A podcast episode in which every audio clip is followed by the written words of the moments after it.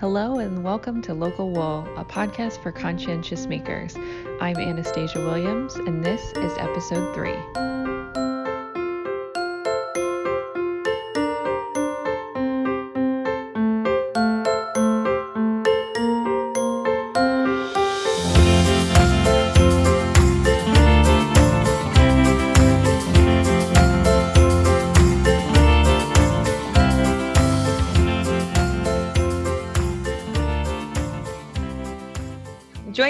From Michigan is Holly Schmideknecht, the owner of Wool Haven, where she specializes in handmade woven blankets for children and infants.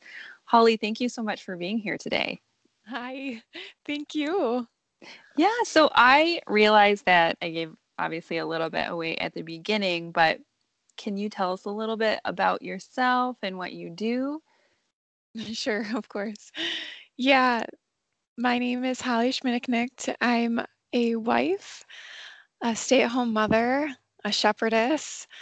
I am a self taught weaver, aspiring spinner, and yes, the designer and founder of Woolhaven. So, from my little country home here, I weave one of a kind, super soft heirloom merino wool blankets and other signature wool items. That's wonderful. And I think to start, I'd love to learn a little bit more about just the farm itself. So, can you give us some information about your flock and any other creatures you might have? Oh, yes. Sure. So, we actually started off. Oh, well, I'll I'll backtrack here. So, we live here in West Michigan on a small farm just south of where Stephen and I actually were born and raised. So, we started our small farm off really by laying hens, um, chickens, in the spring of 2015. And we got them as little chicks, you know, and raised them up. And I, of course, took an immediate liking to this whole small small farm thing. So those chickens were like my babies, you know, and so it was just an, a really easy and fun way to get started.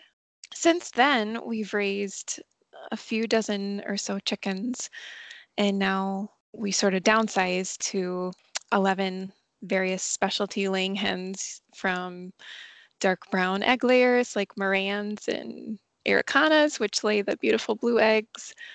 And we also have our handsome and friendly white Silkie rooster, and we call him Izzy. So at first I was selling the eggs, but now I primarily use them for our own use.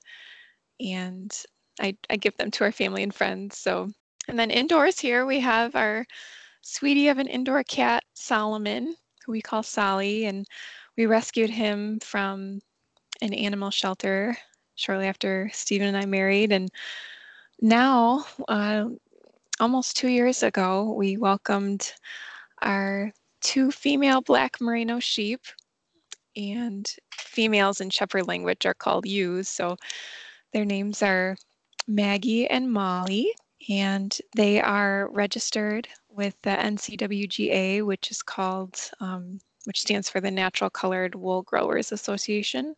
I guess you you could consider us a homestead flock because we are small property owners. We have about five acres of land here, and we are sort of kind of taking the grow your own flock approach to raising sheep. Wow, that's really that's really great that you've kind of had that kind of small start to it, but you've grown. And just as a kind of a side question, so what made you start with fiber? Like have you always been, you know, interested in yarn or is that something that's relatively new? Yeah, I I didn't know how to knit, but I I started knitting a few years ago, just basic, you know, basic basic stuff and that's um when I really got my my hands on it, but really what really drew me to fiber was really with cloth diapering, I would say, because I had been researching and researching, you know, covers and all that and that's how I kind of stumbled upon merino Oh, that is that's really interesting. And I know we're going to talk more about that later and I'm like really excited to chat about that. But just kind of going back to just the basics of merino. So what specifically drew you to that breed over any others? Oh, sure. That's a great question. I I love it so much because you know, I I really find every breed of sheep fascinating, truly.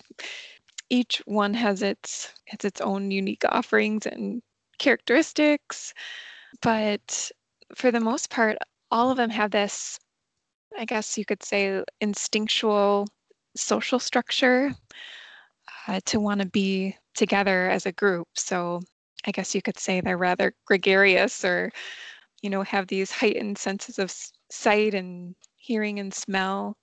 But I guess what drew me specifically to the Merino breed was in the fall of 2016 when my husband and I were pregnant with our daughter. I started researching merino wool in specific and eventually was convinced enough to not only invest in cloth diapering, but cloth diapering with merino wool diaper covers. And so our little Elsie was born in January 2017, and that's when we absolutely fell in love with merino.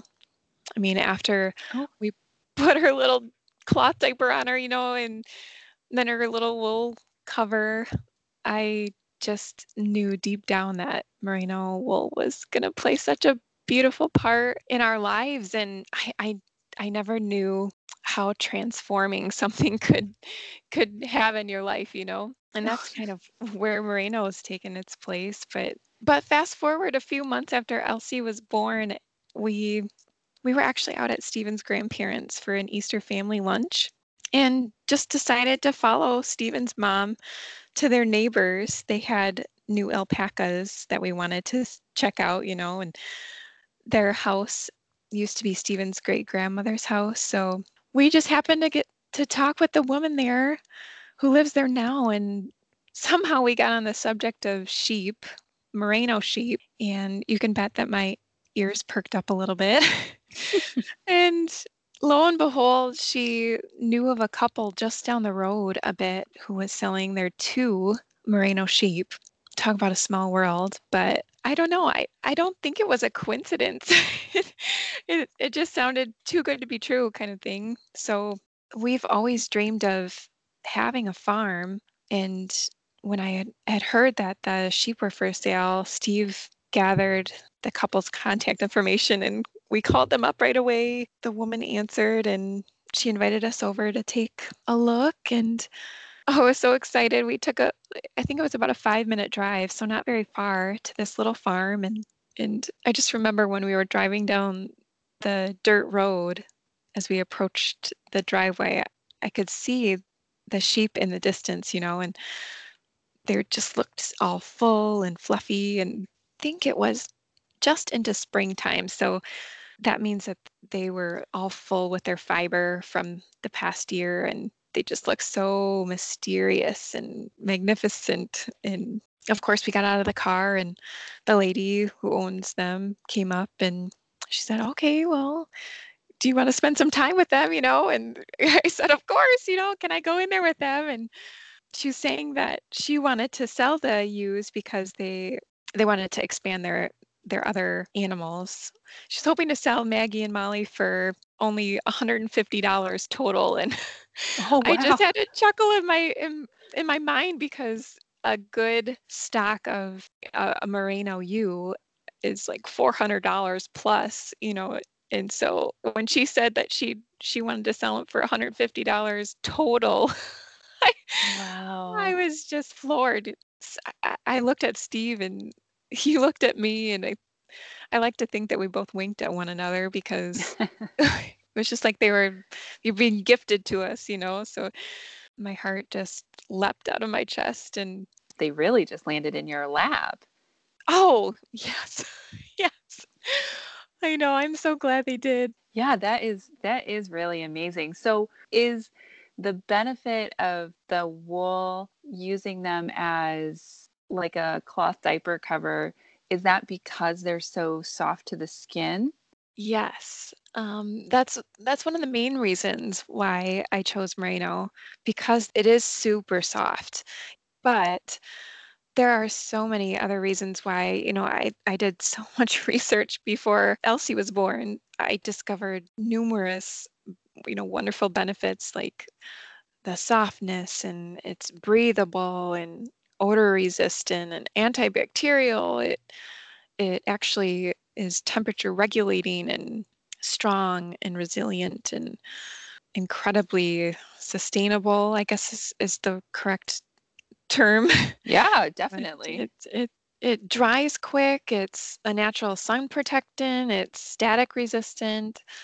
Just, you know, I, my dad, my dad always taught me that, you know, if it sounds too good to be true, then it's too good to be true. Well, when I first discovered Merino and all of these wonderful benefits, I, I had to kind of, you know, pinch myself because was it too good? You know, is it too good to be true? Is it, is it really all that it claims to be? And we've been cloth typing with merino wool, you know, now for over two years, and I have to say it's one of the only things that that I've discovered so far in my life that you know it's it's not too good to be true. It's it's wonderful.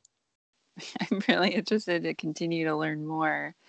Um, now, with the breed, now do you guys find that there are any challenges specifically that you run into, such as do you find it takes extra care to keep a breed that's considered more of a wrinkly sheep because it has more of those folds in the body?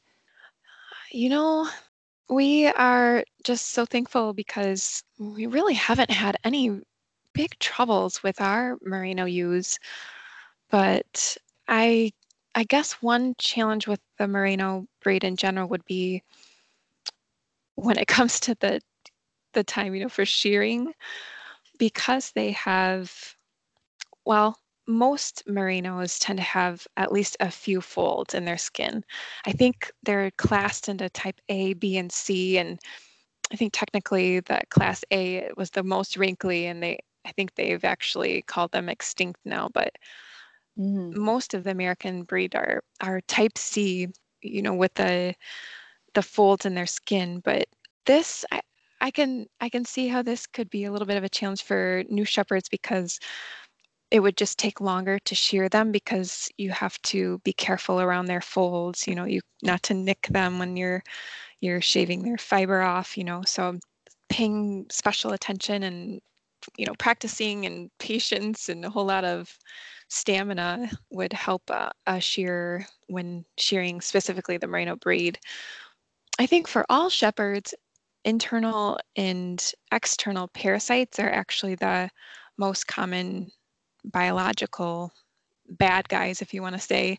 Mm. And as far as a, a big challenge, because, and we're fortunate here in North America because most of the worst parasites aren't found here, but and we have such a small flock that it's not a big big concern for us at the moment. But one of the biggest challenge for shepherding in general would be maintaining a healthy flock. So how we manage our girls is we use a system called FAMACHA, and it's F A M A C H A, which is a rather new system for evaluating worm infestations.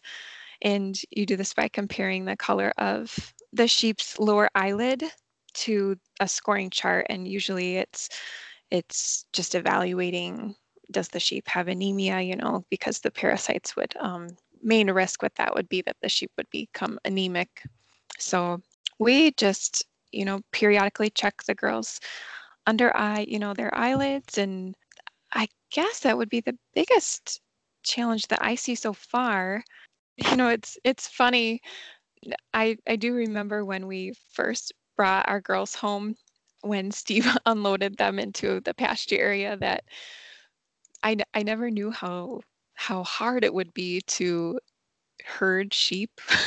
you know, you always see these hurt, you know, videos of these dogs doing these amazing tricks, you know, getting the sheep into their pens and all that. And so after Maggie and Molly grazed for a few hours in the pasture, we, being new new shepherds and all, we we thought we would get Maggie and Molly all settled in their stable area. And long story short, it took us a good hour like a good hour of trying to get them in for the night and oh, it was probably so hilarious if we would have videotaped it, you know, us running around the pasture trying to corral them. But oh, it was so frustrating and exhausting. You know, I remember Steve was so out of breath and oh. but I think that's a very common story. It seems like anytime oh. people get their first sheep, oh. there's always a story of chasing them to get them where you need them to be. oh.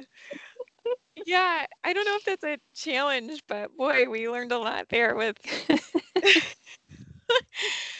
so now uh, they know our voice, so they'll come to us because they're familiar with us. But it really proves that sheep really do need a a good shepherd.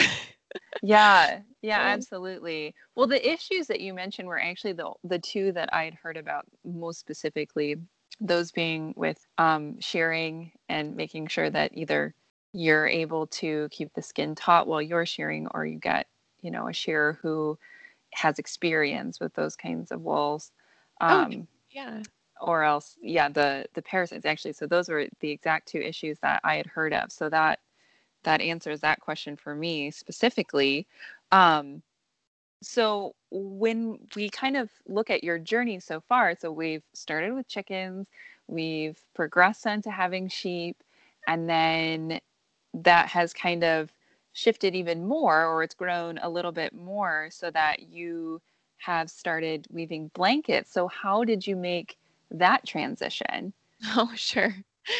Well, when I saw the amazing benefits of merino wool being, you know, every day using them with Elsie and her diaper covers, and uh, I was just in this, I don't know what, what you would even call it, just this wonderful cloud of, you know, one, wanting to do something more with merino. And I I just remember looking at Steve and saying, you know, do you think that I could buy a loom or, you know, do you think that I could learn how to weave? And it was it just seemed so random at the time, but I just had this this longing to find a hobby that I would be good at and that I saw fit into my lifestyle. And so that's when I really just started kind of honing in on what I could see myself doing, you know, for the rest of my life. And somehow or another, I kind of ran with the whole merino wool thing because I was so in love with it and what it had already, you know, helped me with with our family. And so I bought I bought my first loom. It's it was actually a, it's called a, a rigid heddle loom, and it's that an Ashford brand. It's 32 inches and they make them in New Zealand. So Stephen actually told me that he'd like to get that for me for Christmas one year. So that's kind of how I I started weaving. I, I remember we warped it up the first time and I warped it up completely backwards. Oh.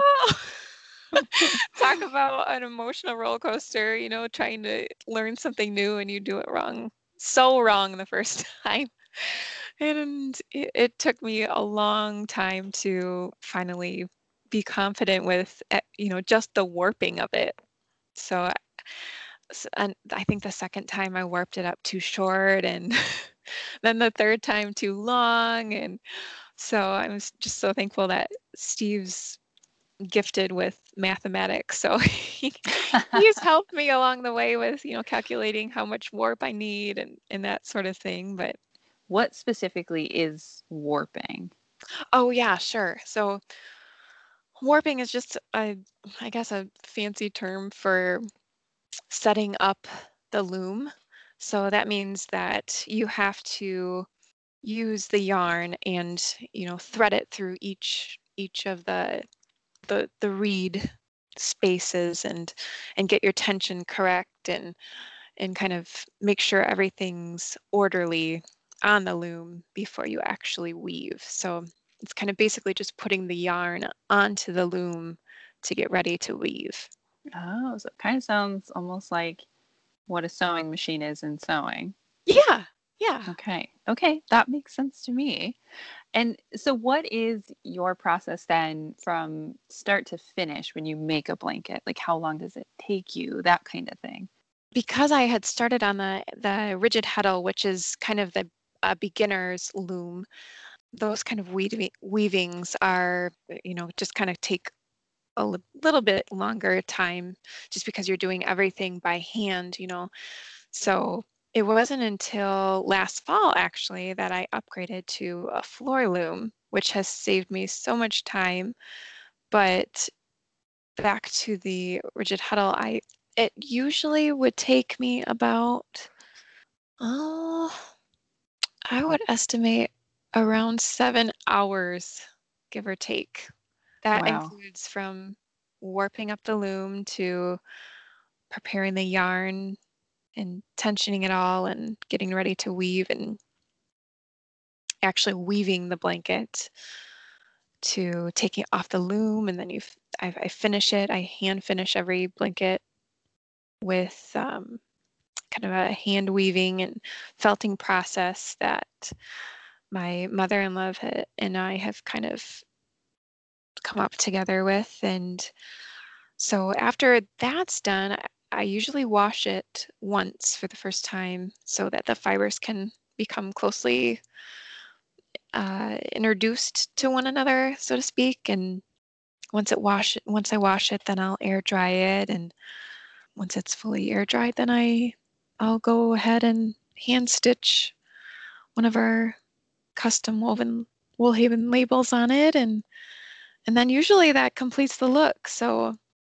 That's really interesting. Um, and I like that part of your whole thing is that everything is one of a kind, but it sounds like it really is unique because you guys have, like you and your, did you say it was your mother or your yeah, mother-in-law? mother, yeah, my mother-in-law. I I call her mother-in-law or Mar- Oh, Marmy. Actually, we call her Marmy from Little Women.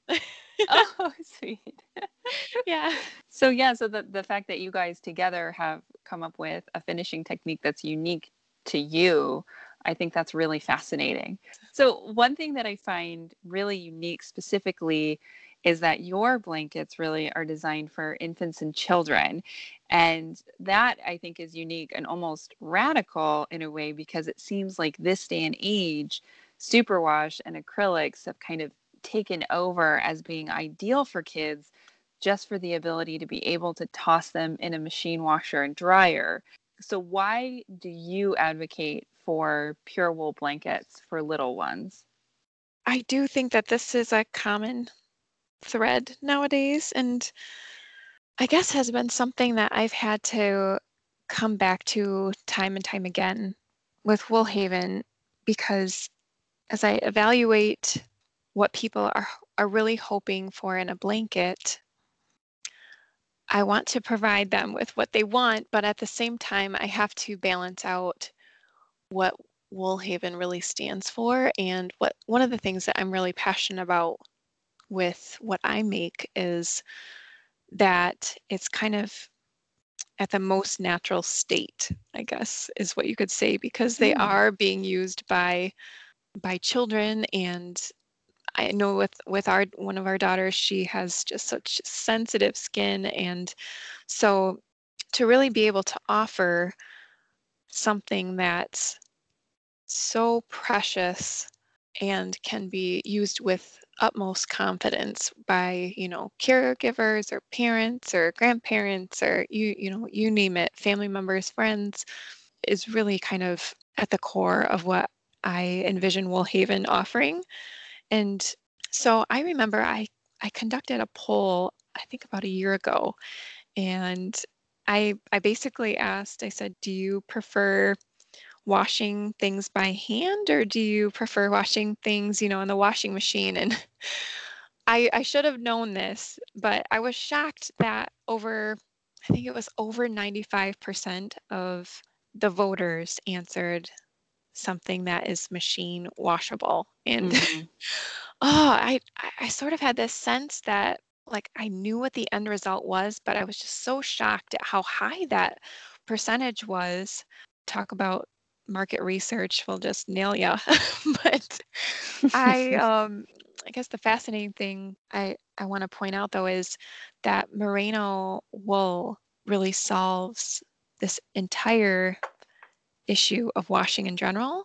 Uh, merino is just so fabulous that it it doesn't need to be washed very often. So it kind of combats the oh. whole washing washing machine thing because you don't have to wash it as often. So unlike other fibers and materials, you know, so I think one of the hurdles for me with with getting to this point of really understanding merino was I thought that because you know, if you didn't wash something every day or or every time you think it got dirty or that mm-hmm. it just sounded like like it wasn't sanitary to use with you know especially children. And so when i read about merino wool being antibacterial and and odor resistant i i was kind of skeptical.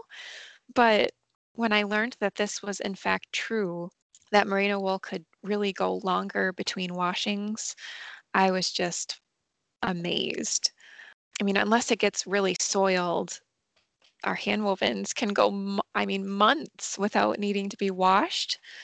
And when it does need a good washing, it's so, so easy to wash. I mean, so easy. You basically can just, you know, put it in some lukewarm water with some gentle wool wash and and let the wool wash do its magics. You don't have to, you know, agitate it or or scrub or or any of that you know so it, it really is truly easy to to care for and because it's quick drying it won't take long to to be ready to use again.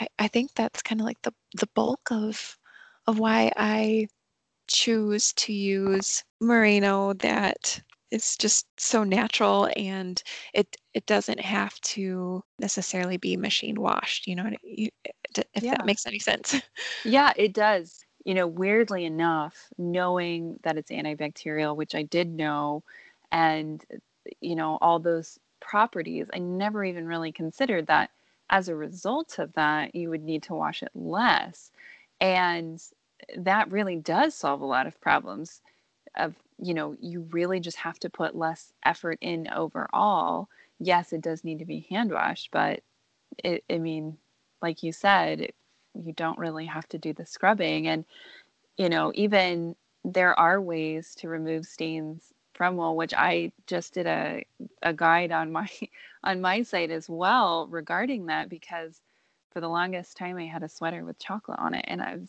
I, it, a wool sweater and a merino wool sweater. I was thinking you know, maybe I'll just make that part of the design.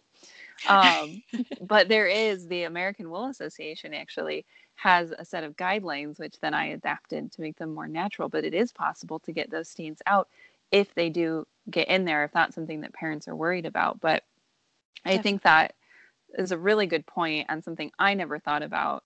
So that would be an interesting question to take back and say, do you prefer things to be machine washed or would you prefer something you only had to hand wash infrequently? Exactly. And yeah. Sure. That would be that would be fascinating. Um, but when we're talking, so obviously blankets we've talked about. What other kinds of items do you think that children might benefit from that are made from pure wool? Everything. Truly. Oh, wow. So, can you get a sense of how much I love this fiber? oh. That's funny because to everyone who's listening, we were literally just talking about how both of our husbands want to know why we want everything wool and why everything has to be wool. So this is an exceptionally funny question. oh, well, apart from using merino wool diaper covers with our girls, I I really enjoy dressing my daughters in merino wool clothing. Steve's mom, she loves to sew, and so she actually made the girls quite a few pieces of of merino wool items for their little wardrobes and oh. like these little cute neutral colored vests. Wow, I I want some for myself. oh, that's so cute. Dresses and pants and socks. I mean, the world is your oyster. So I bought Elsie this wool button up coat for this year for winter time and she has this tie up hat and a pair of mittens that are wool and I actually just recently bought her a pair of these lambskin wool lined slippers. Wow. Talk about, I mean, truly wanting things that children have that you want them in, you know, adult size, women, women size. But I guess I, I, I just love, love all things merino wool. Really, it. I've started this tradition with my girls, you know, of weaving a, a hand woven for each of them, so that they we that way they can uh, pass it down. You know, if they are blessed with babies someday. So yeah, that's really sweet. I I really like the sentiment behind that, and it is light enough too. I'm assuming you'll have to correct me if I'm wrong. So it, it's also something that really could be worn in warmer weather too, right? Oh yes, yes, yes. Okay. Yeah. Okay. Yeah, that's a really great property. I think. I think there's a lot of misconceptions about wool being heavy and and too warm, but I think because it does have that breathability, it is really nice sure. for everything. Um, sure. And we we talked about obviously like there being a misconception of wool being hard to care for, but what tips would you specifically recommend for caring for pure wool items for children, or I guess in general too? Sure. Uh, I, I guess I couldn't agree more with you. So wool in general, is so simple to care for, but I think I think you're right about this almost misconception that that it's hard to care for and that can be really intimidating. I remember when I was just starting out with with merino wool with Elsie and I was so nervous, you know, like what if I mess up washing it or you know all these steps that I had to follow to care for the wool and it was just all it was kind of overwhelming in, in a sense because I didn't know anything about wool. So I was basically starting from scratch and what I've come to find is it's actually easier to care for than than your everyday laundry I, I, I know that probably sounds so out there, but it's all really due to wool's many wonderful benefits. So, and I, I find hand washing to be quite therapeutic. I don't know about you. I, it's just this, this wonderful way to kind of slow your mind and, and just kind of, you know, you put your hands in the water and, and it's, it just kind of slows my day.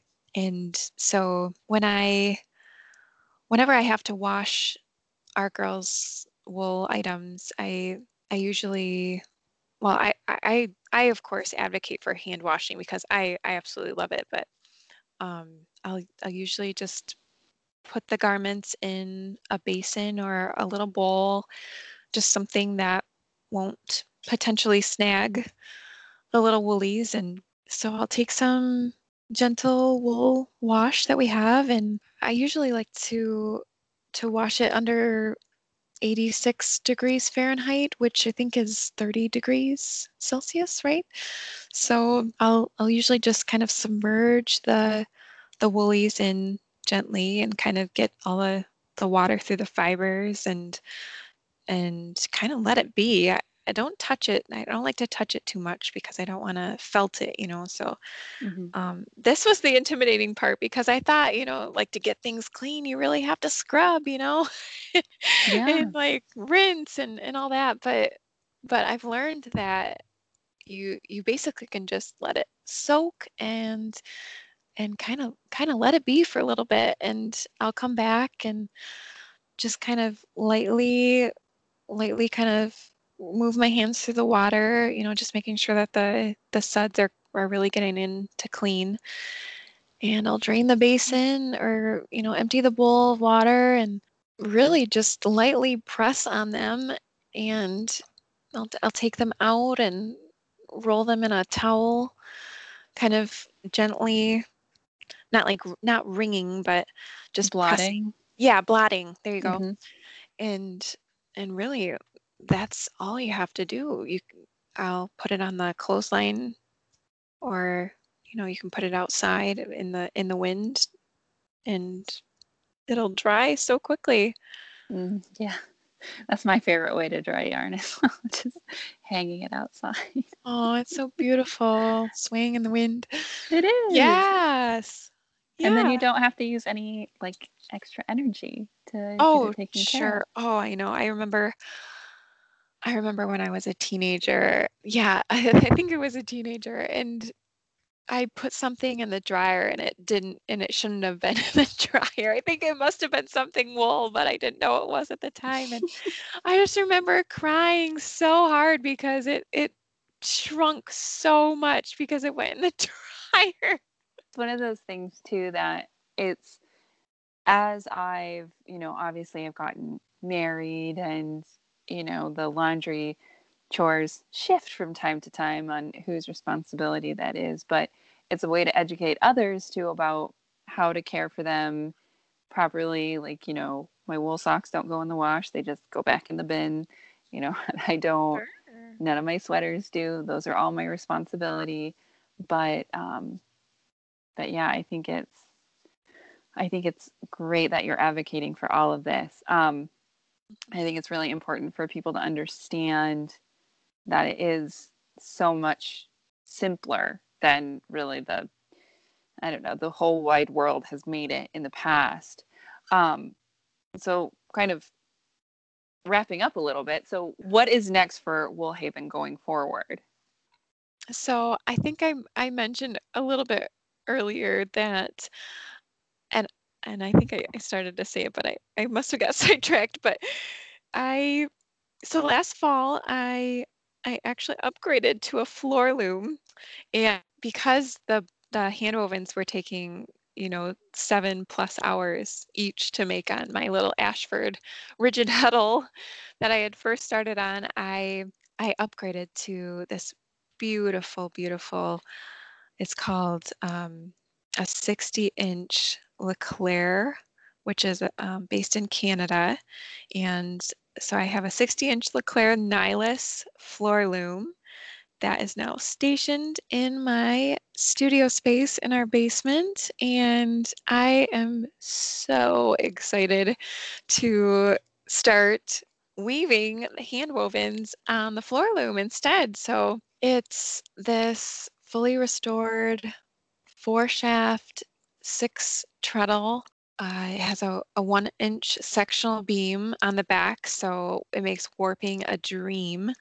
And I'm just smitten with this thing because um, I'm just excited to not only make the hand wovens that I have been making, but it's 60 inches long, so I could potentially make larger pieces if I wanted to. So it's something that I've been been kind of in the works behind the scenes.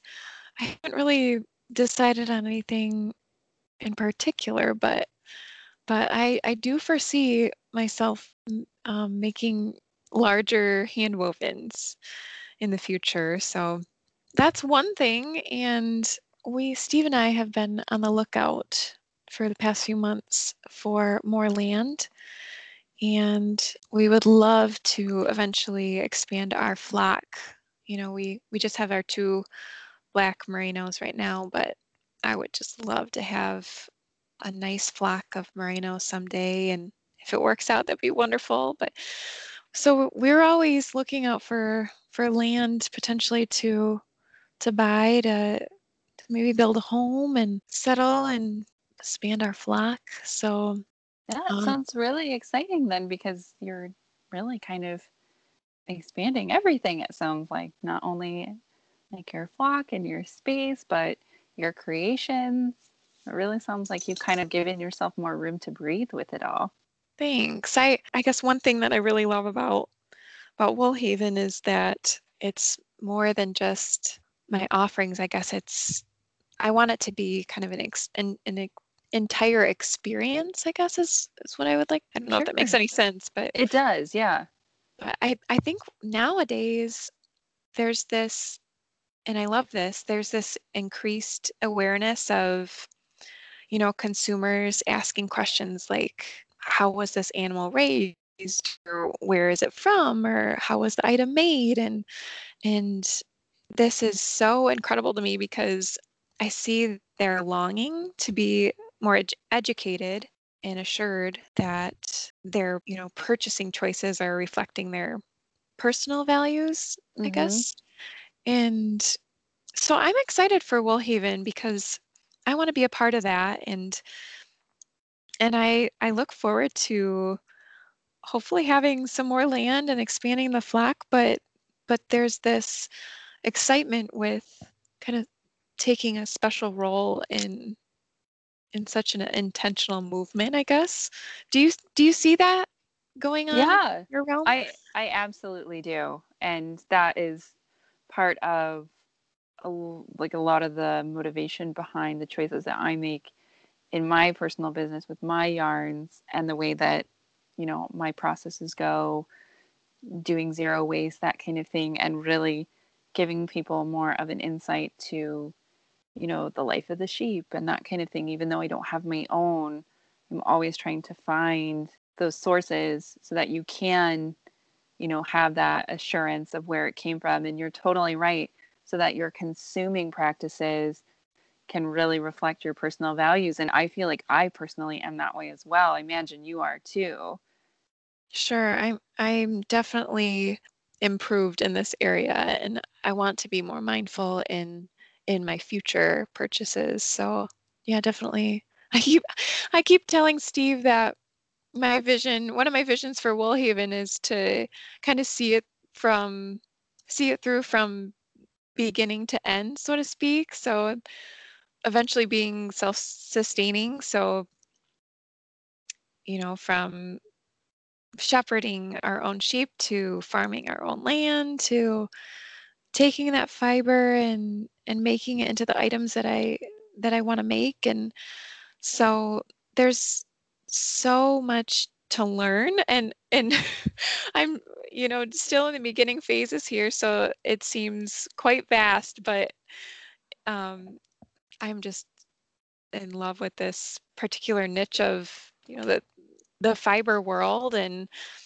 um, I guess another thing that I'm really looking forward to is I'm I'm currently looking for a spinning wheel that will kind of cater to our fiber, in particular with merino. So I would absolutely love it if I could take our own sheep's fiber and turn that into yarn and uh, eventually weave with it. So that's kind of my my hopes and dreams for the near future with Woolhaven. So i love it i love that mm. so much so how let's like since we're on the subject of consuming if people want to find you like online where can they do that Sure. Sure. I just launched our new website last December and you can find me at woolhaven.com. And I also do do a lot of my announcements and news and kind of behind the scenes in our life here, family life here on the farm on my Instagram Instagram handle, uh, which is wool underscore haven. perfect and i'll link to both of those in the show notes as well well holly thank you so much for spending all this time with me and just sharing all this great knowledge with us It's been my pleasure. You can find links to everything that we talked about today, including information on the looms that Holly uses, as well as my stain removal guide for wool at www.woolanddye.com slash podcast. Until next time.